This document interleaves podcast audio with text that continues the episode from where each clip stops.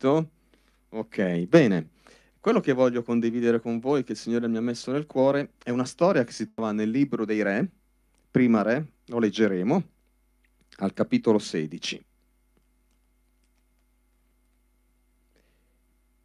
Primo Re, capitolo 16. Poi leggeremo dal versetto 29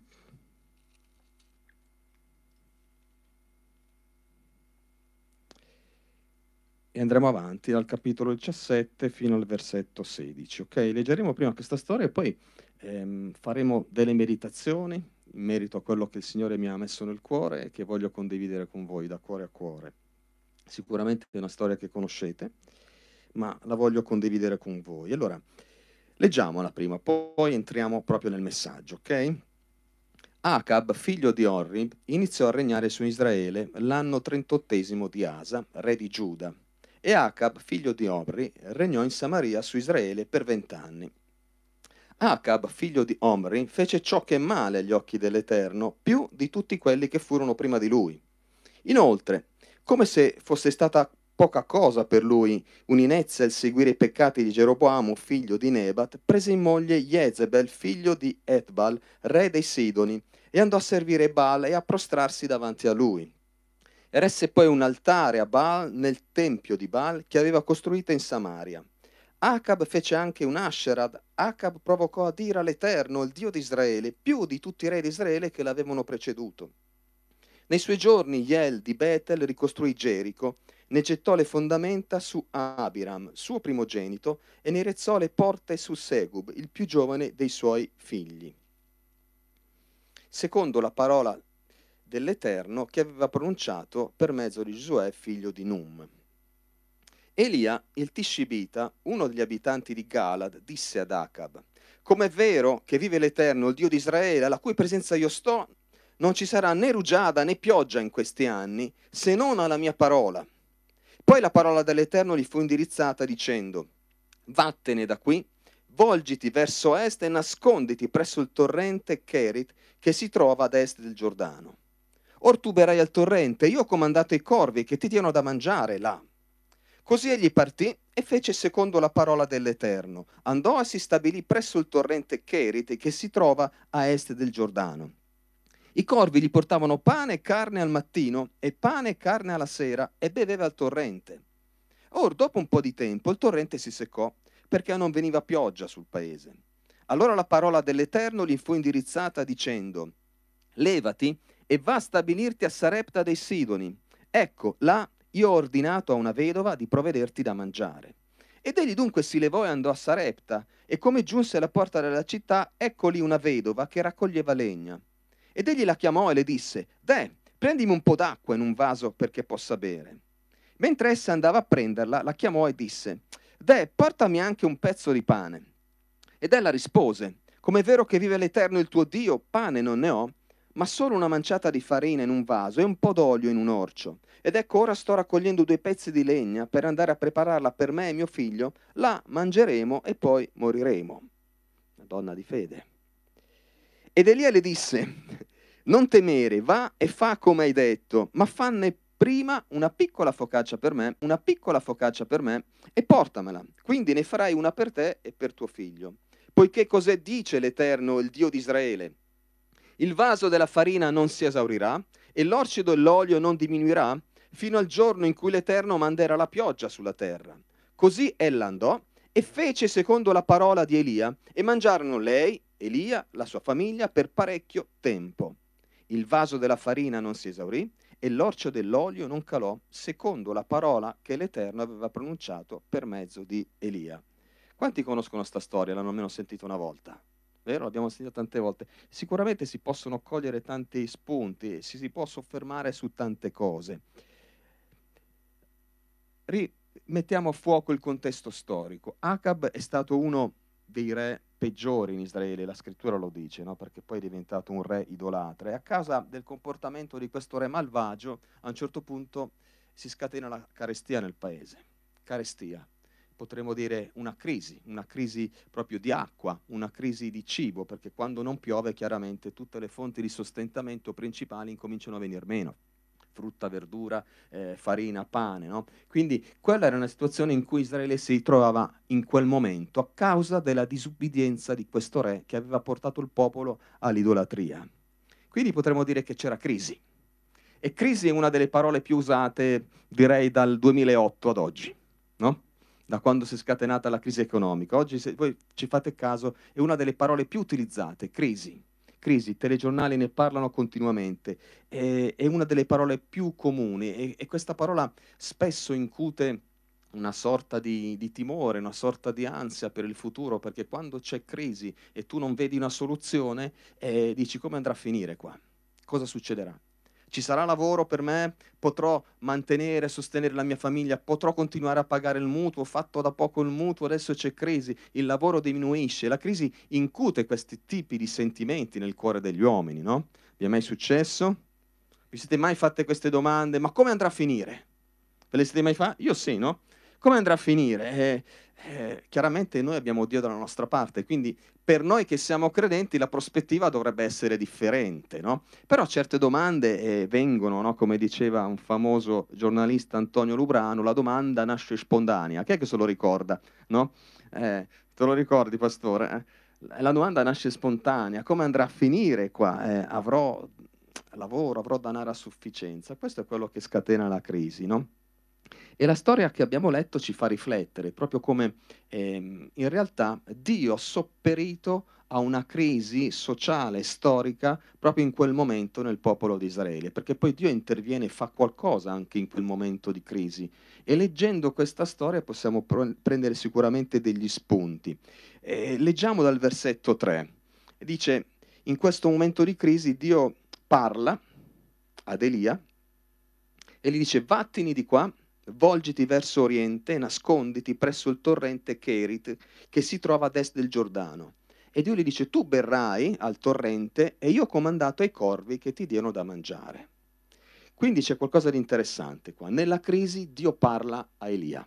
Dio parla a Elia e gli dà un'indicazione ben precisa.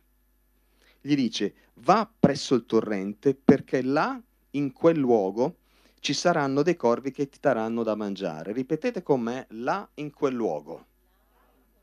Là in quel luogo, non in un luogo qualsiasi, ma là in quel luogo.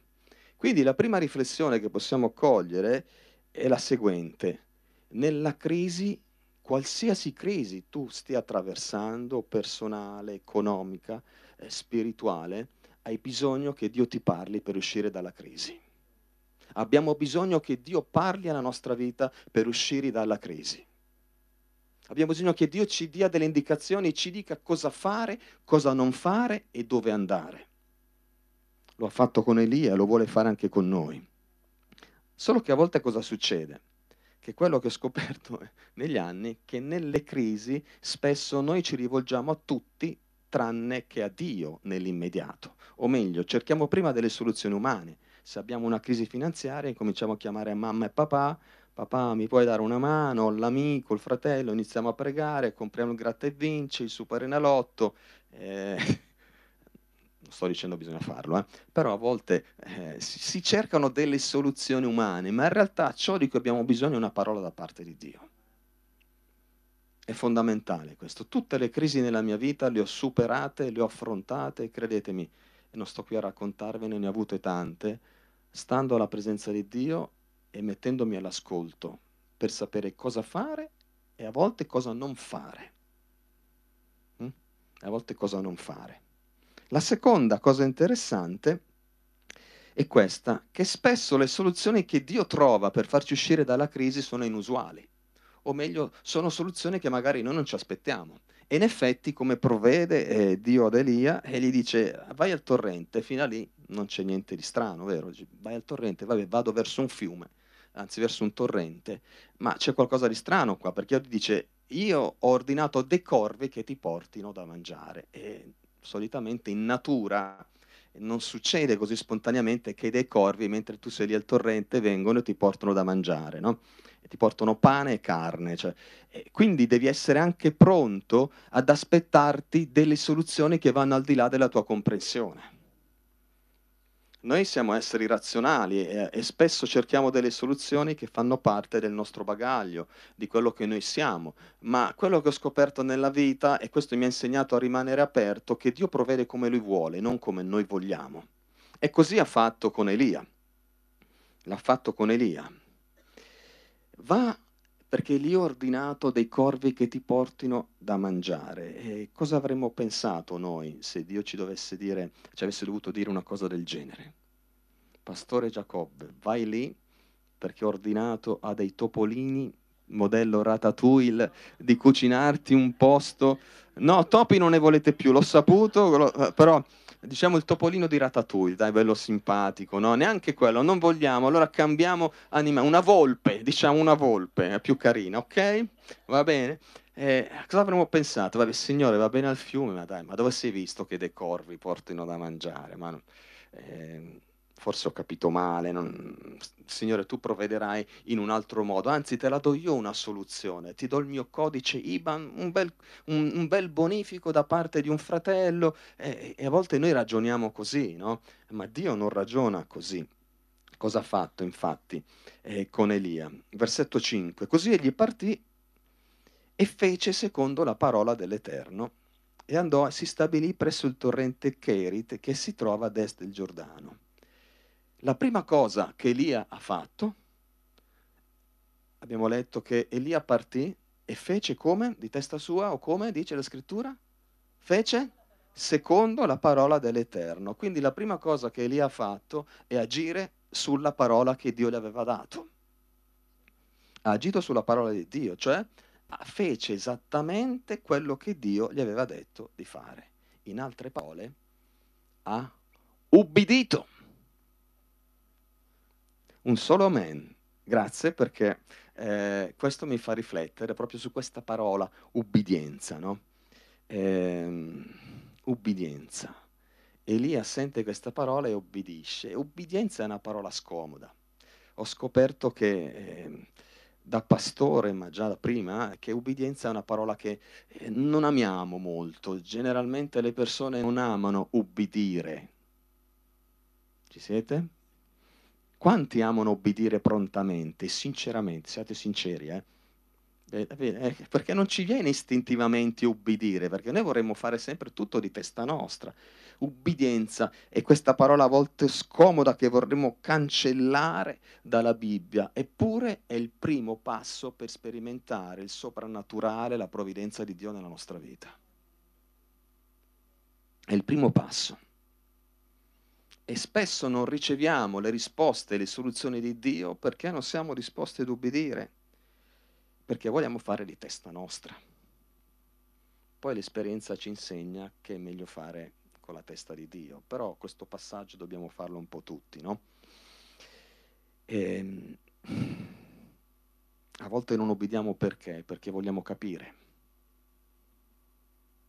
noi vogliamo capire, vogliamo uh, comprendere e non è sbagliato, io amo comprendere, amo capire ed è giusto che noi comprendiamo e che capiamo, ma ci sono cose che non possiamo comprendere, cioè Dio ha una mente talmente vasta e la nostra talmente piccola rispetto alla sua che comprendere tutto l'agire di Dio è praticamente impossibile, però la nostra fede, la nostra fiducia in Dio ci deve portare ad obbedire perché sappiamo che qualunque cosa Lui ci chieda lo fa per il nostro bene e quindi io a volte ho detto, Signore, non voglio capire, anzi non ci sto capendo niente. Vi è mai capitato di trovarmi in situazioni dove non ci, stavate, non ci stavate capendo proprio niente? E quindi in quelle situazioni ho smesso di capire, ho detto, Signore, ho scelto una cosa, mi fido di te e voglio obbedire a ciò che tu mi dici, perché questa è la chiave, questa è la soluzione. Ubbidienza non è facile in una società dove insegna la ribellione come stile di vita.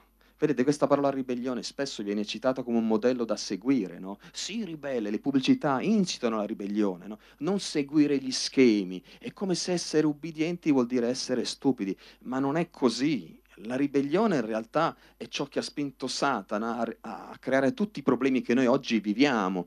Quindi essere persone che obbediscono davanti a Dio è di grande valore Davanti ai non credenti ti dicono che sei uno stupido, ma per Dio grande valore. E sapete, a me interessa l'approvazione di Dio, non interessa l'approvazione degli uomini. Così dovrebbe essere per tutti noi. Per questo ho scelto di ubbidire. Per questo ho imparato ad ubbidire, perché si impara, perché non ci viene spontaneo. Non ci viene spontaneo. Però è nell'ubbidienza che troviamo le risposte. È quello che è successo per, per Elia, no? Alleluia. Esaia 1,19 dice proprio questa scrittura, è qualcosa di fantastico. Dice, se siete disposti ad ubbidire, quindi l'ubbidienza è una disposizione di cuore, mangerete le cose migliori del paese.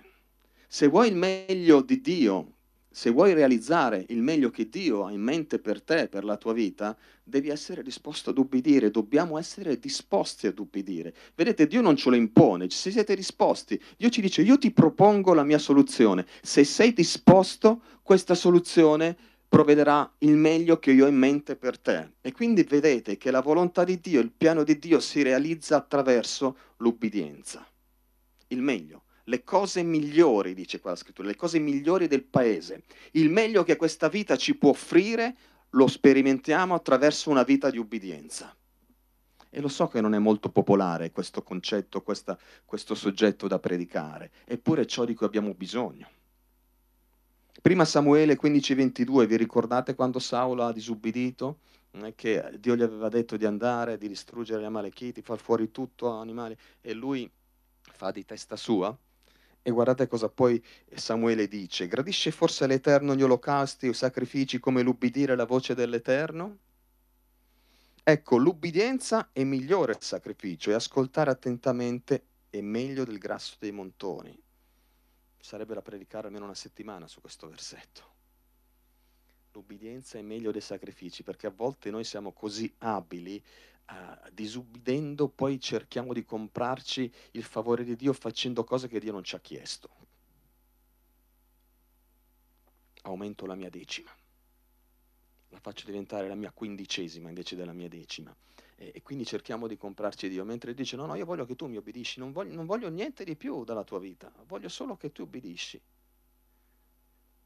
Quindi una vita benedetta ricordiamoci questo principio, una vita benedetta è sempre frutto di una vita di ubbidienza.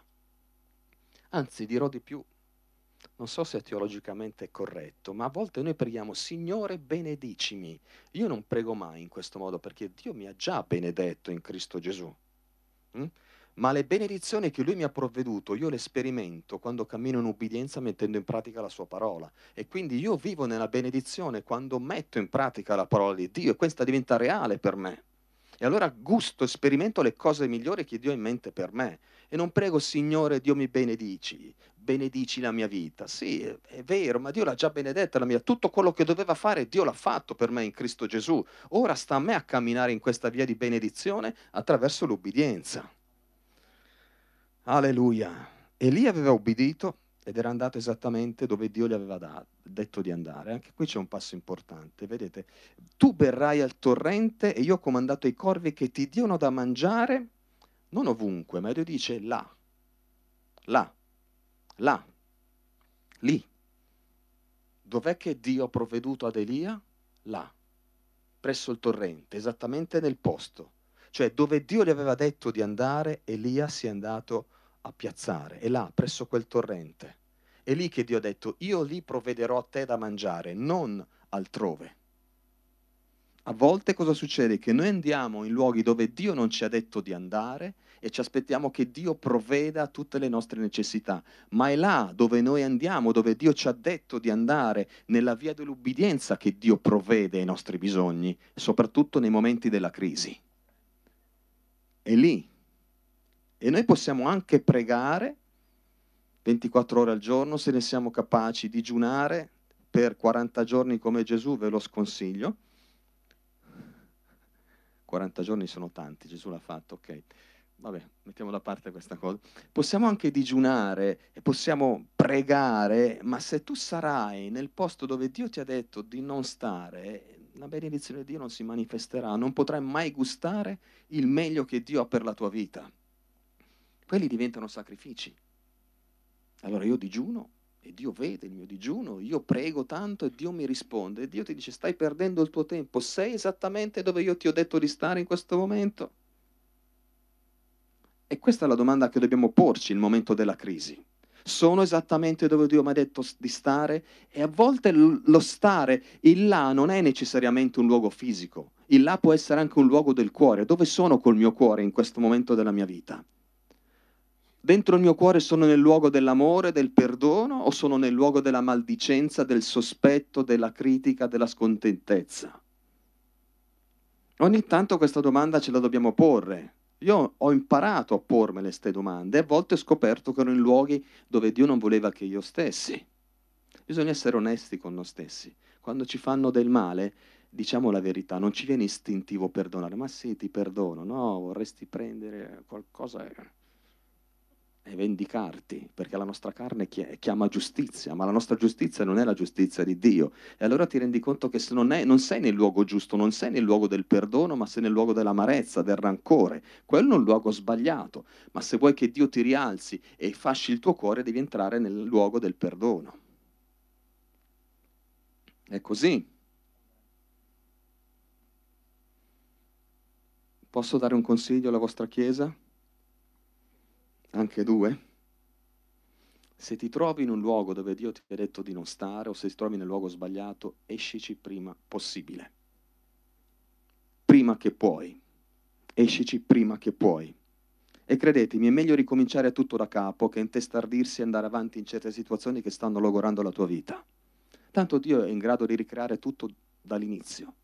È meglio tornare indietro e dire ok, ripartiamo da zero ripartiamo da zero. Non è a volte sempre facile, a volte è faticoso, ma il Vangelo non è facile.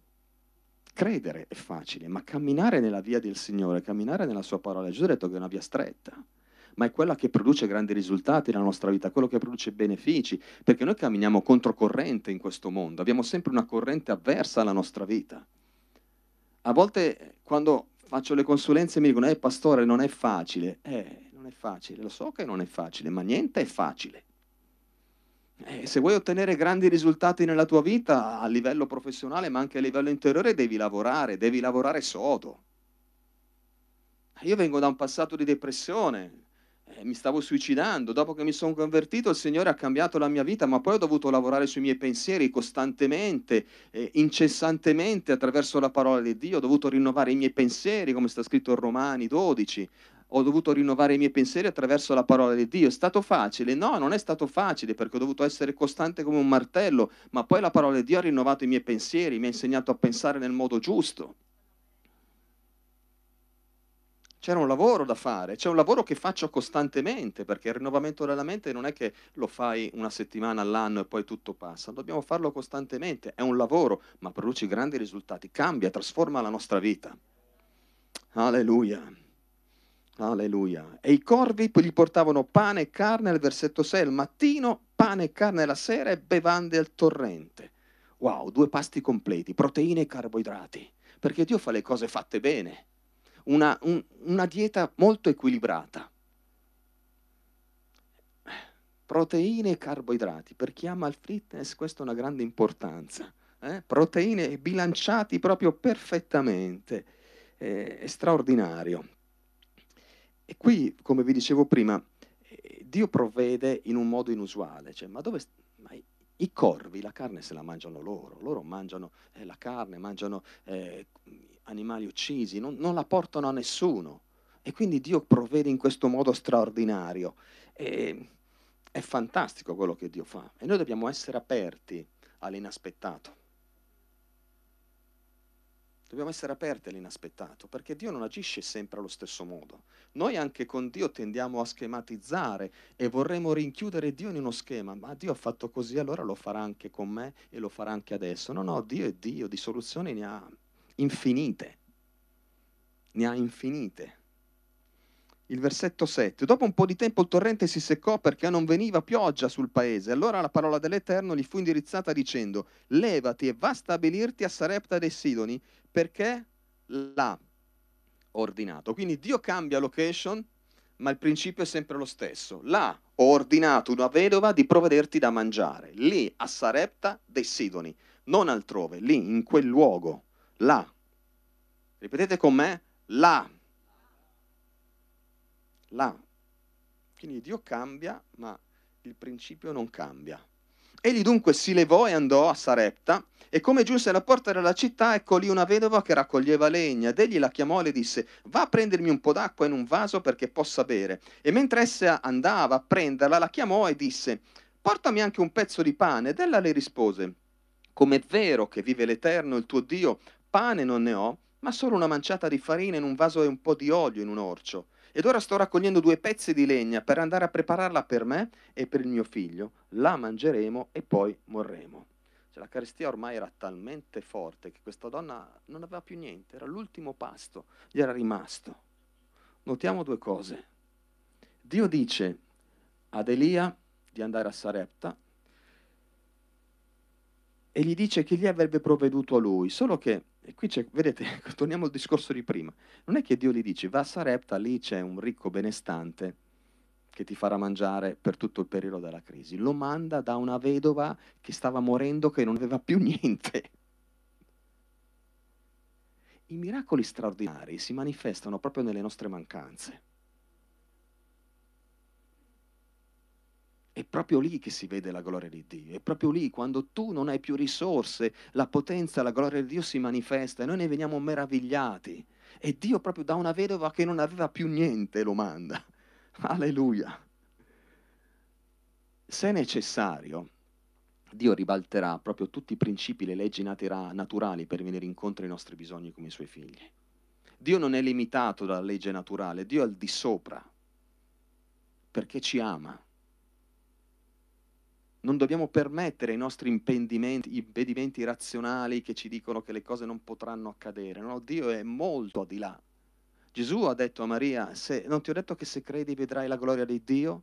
Dobbiamo credere, dobbiamo fidarci, poi lasciamo Dio agire come Egli vuole, ma una cosa è certa, Dio agisce, sempre, quando noi siamo là, che là è il centro della volontà di Dio. Alleluia. A questa donna gli è rimasto un po' di farina, un po' d'olio, ed Elia che cosa fa? C'è interessante questa cosa. Elia le disse nel versetto 13, non temere, va e fa come hai detto, ma fanne prima una piccola focaccia per me e portamela.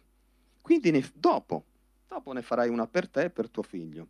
Poiché così dice l'Eterno, il Dio di Israele, il vaso della farina non si esaurirà e l'orcio dell'olio non diminuirà fino al giorno che l'Eterno manderà la pioggia sulla terra. Eh, sembra un po' egoista qui Elia. Questa donna non ha più, più niente, un po' di farina e un po' d'olio. Elia dice, senti, prima fai una bella focaccia per me, dopo se avanza qualcosa. Noi avremmo pensato così, cioè, ma Elia, oh, maestro è arrivato, eh, io, mio figlio non posso tirare via il cibo a mio figlio, lo, magari posso rinunciare io, ma a mio figlio no.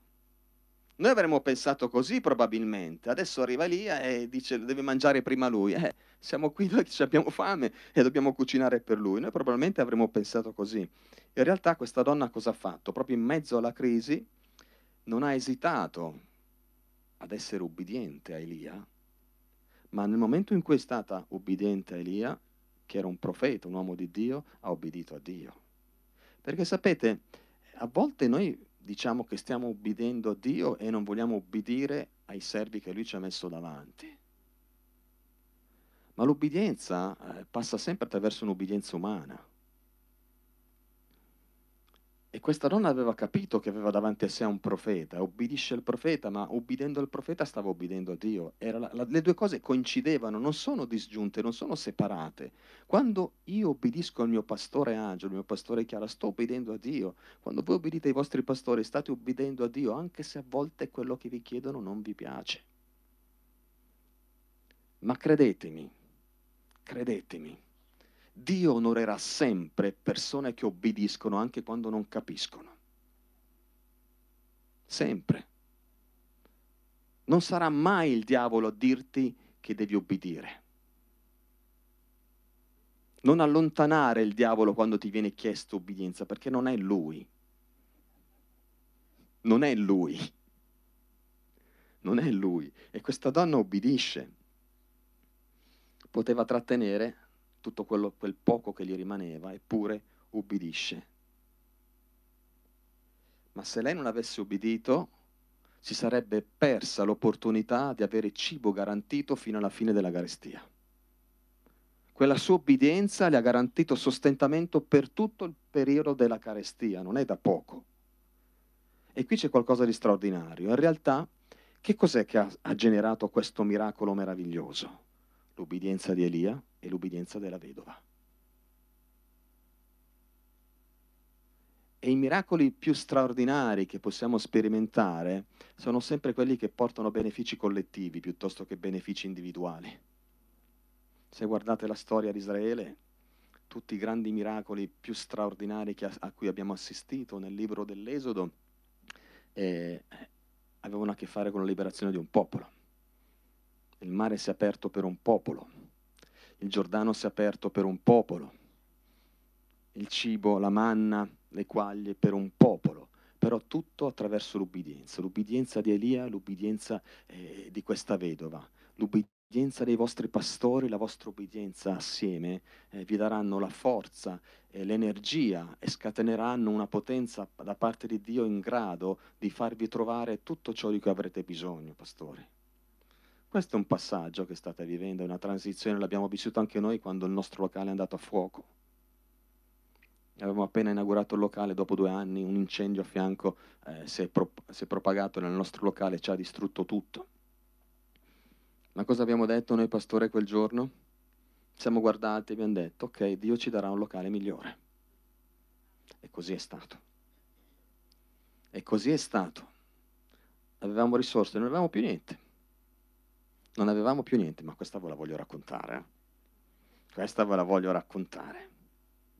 Stavamo pregando, avevamo una pace nel cuore perché avevamo imparato a fidarci di Dio anche davanti a una tragedia del genere. Essere, rimanere senza chiesa da un giorno all'altro, non sai più dove andare, non sai più che cosa fare. E mo che facciamo? Abbiamo pregato e abbiamo detto, Signore, tu sei fedele. La chiesa non è mia, io non sono qui perché l'ho scelto, sei tu che mi hai detto di andare là, sei tu che ci hai chiamato. Non, la Chiesa non appartiene a noi, le pecore sono le tue, noi siamo soltanto amministratori, quindi eh, io credo che Dio è in grado di ribaltare le situazioni, Dio può prendere il male e trasformarlo in bene quello che il diavolo concepisce come male, Dio lo trasforma in bene. Il diavolo aveva concepito l'uccisione di Gesù pensando che uccidendo Gesù avrebbe allontanato eternamente l'uomo, dalle, eh, l'uomo da Dio, invece proprio quell'atto di, di, crocifiggere Gesù è diventata la salvezza per l'umanità. Vedete eh, le diverse prospettive, no? E così eh, succede un bel giorno che mi chiama una persona dall'estero, una persona che conoscevamo, e mi dice, Pastore Giulio, mi dai l'Iban della Chiesa? Ho detto, certamente. E così, vabbè, eh, ho detto, vabbè, eh, sapevo che era una famiglia così, benestante, eccetera, eccetera. Cioè, vabbè, un'offerta, anche altri ci hanno fatto delle offerte, devo dire la verità, tante persone ci hanno aiutato, ci hanno sostenuto, adesso non ricordo tutto, tutti, anche voi mi ricordo, anche voi. E, e, così, sai, inizi con la testa a fantasticare, dici, vabbè, dai, gloria a Dio, arriverà un'offerta, un miracolo, 5.000 euro arriveranno, dai, arriveranno 5.000 euro d'offerta. Il giorno dopo prendo il mio telefonino, vado sul conto, andiamo a vedere, andiamo a vedere. E perché tu devi ricostruire tutto, da dove parti? Parliamoci chiaro, cioè per comprare le cose ci vogliono, ci vogliono soldi l'assicurazione non ci voleva pagare, non ci ha ancora pagato, siamo in causa, eccetera, eccetera, ma la vinceremo. Apro il mio telefono, guardo. Il 5 c'era, c'era qualche zero in più. Ho guardato 50.000 euro. Guardo mia moglie, guarda anche tu per piacere. Ho detto guarda, e poi a un certo punto ma magari ha sbagliato a fare il bonifico, non mi voglio illudere troppo, cioè magari, cioè, magari ha messo uno zero più, magari mi richiama, mi dice guarda me li puoi restituire, vede la nostra mente che mente, no? Eh, invece no, era vero, abbiamo iniziato a danzare, abbiamo iniziato a rallegrarci, ma quando questo è avvenuto, quando noi non avevamo più niente, abbiamo dovuto soltanto fidarci di Dio e rimanere lì dove Dio ci aveva detto di stare. Non abbiamo mai pensato, vedi, abbiamo sbagliato, forse dobbiamo spostarci. No, no, noi staremo qui e Dio provvederà. E Dio provvederà. Alleluia. Se Elia e la vedova non avessero creduto, non avessero ubbidito, non sarebbe manifestato il miracolo. E se Dio l'ha fatto per Elia e per quella vedova, non lo può fare per tutti voi? Io credo proprio di sì perché Dio non è cambiato. Cambieranno i modi, cambieranno i metodi, ma l'essenza è sempre la stessa. Dio è un Padre che ci ama e si prende cura di noi. Alleluia. Sicuramente Dio si prenderà cura di noi. È proprio qui, nel momento della crisi, è proprio adesso, in questo momento di transizione, che vi state ritrovando in un cinema. Ma va bene lo stesso, perché anche questo tempo serve benché a volte tu non ne capisca il motivo, ma anche questo tempo è formativo per tutti voi, anche questo te- in questo tempo Dio sta lavorando sulla vostra vita, proprio in questo momento. Noi dobbiamo soltanto continuare a seguirlo e obbedire alla sua parola. Non cercare scorciatoie, rimani lì dove Dio ti ha detto di stare, rimani al centro della volontà di Dio, sii ubbidiente e stai tranquillo che Dio ti porterà fuori dalla crisi ma rimani lì, al centro della volontà di Dio. Il luogo più sicuro dove noi possiamo stare nel momento della tempesta, nel momento della crisi, è al centro della volontà di Dio. È lì, lì. C'è un territorio nel quale noi dobbiamo stare, nel centro della volontà di Dio. E c'è un'immagine che spesso che mi viene in mente proprio in questo momento. Quanti hanno visto il film Il Re Leone, il cartone animato? Penso a tutti noi, no? E c'è una bellissima immagine quando il re prende il figlio, lo porta vicino a sé, gli fa vedere tutti i territori e poi gli dice, vedi lì, il nostro regno arriva fino a lì, lì non ci devi andare, perché io lì non ho autorità, lì è meglio che tu non ci vada. Mm? E lui invece cosa fa? Insieme ai suoi amici, ubbidisce, sì, certamente, no, va in quel territorio, a momenti rischia la vita, poi il padre arriva lo stesso e lo strappa fuori. No? Però noi non dobbiamo andare in quel territorio dove Dio ci ha detto di non stare, perché quello è il territorio dove il diavolo agisce. Noi dobbiamo stare nel territorio, nel regno di Dio, nel regno della volontà di Dio, che è perfetta, buona, accettabile, accettevole per tutti noi. Amen? Alleluia. E questo era l'incoraggiamento che vi volevo dare oggi. Alleluia. Pastori, posso? Alziamoci in piedi allora.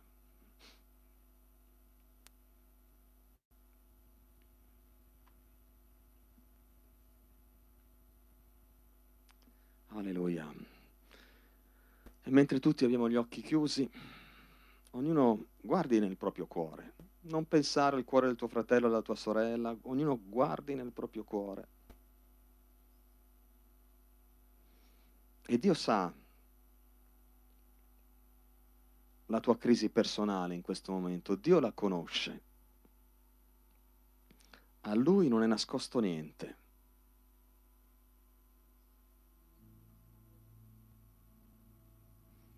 Ma guarda nel tuo cuore e chiediti, sono là dove Dio mi ha detto di stare? Sono nella via dell'ubbidienza?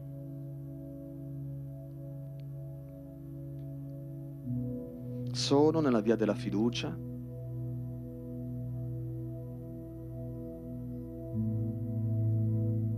E se la tua risposta è sì, continua così.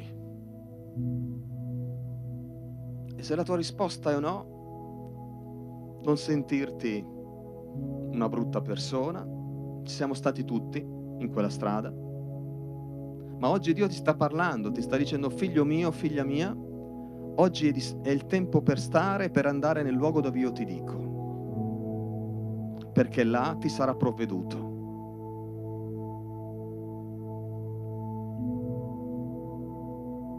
Là ti sarà provveduto. Non cercare altrove. Io sono la tua risorsa, io sono il tuo pastore, per questo nulla ti mancherà. Sono io che ti guida lungo acque riposanti, lungo pascoli verdeggianti. E allora, per certo, beni e benignità saranno sempre con te. Scegli oggi di cambiare la tua via, figlio mio. Decidi nel tuo cuore di stare dove io ti ho detto di stare. Sii fermo, stabile nella mia volontà, sii fermo e stabile nella mia parola sei ancora in tempo per sistemare le cose.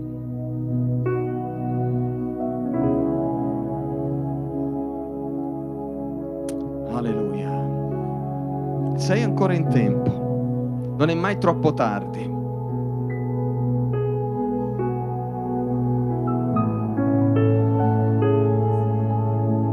Se sei disposto ad ubbidire, mangerai i prodotti migliori del paese.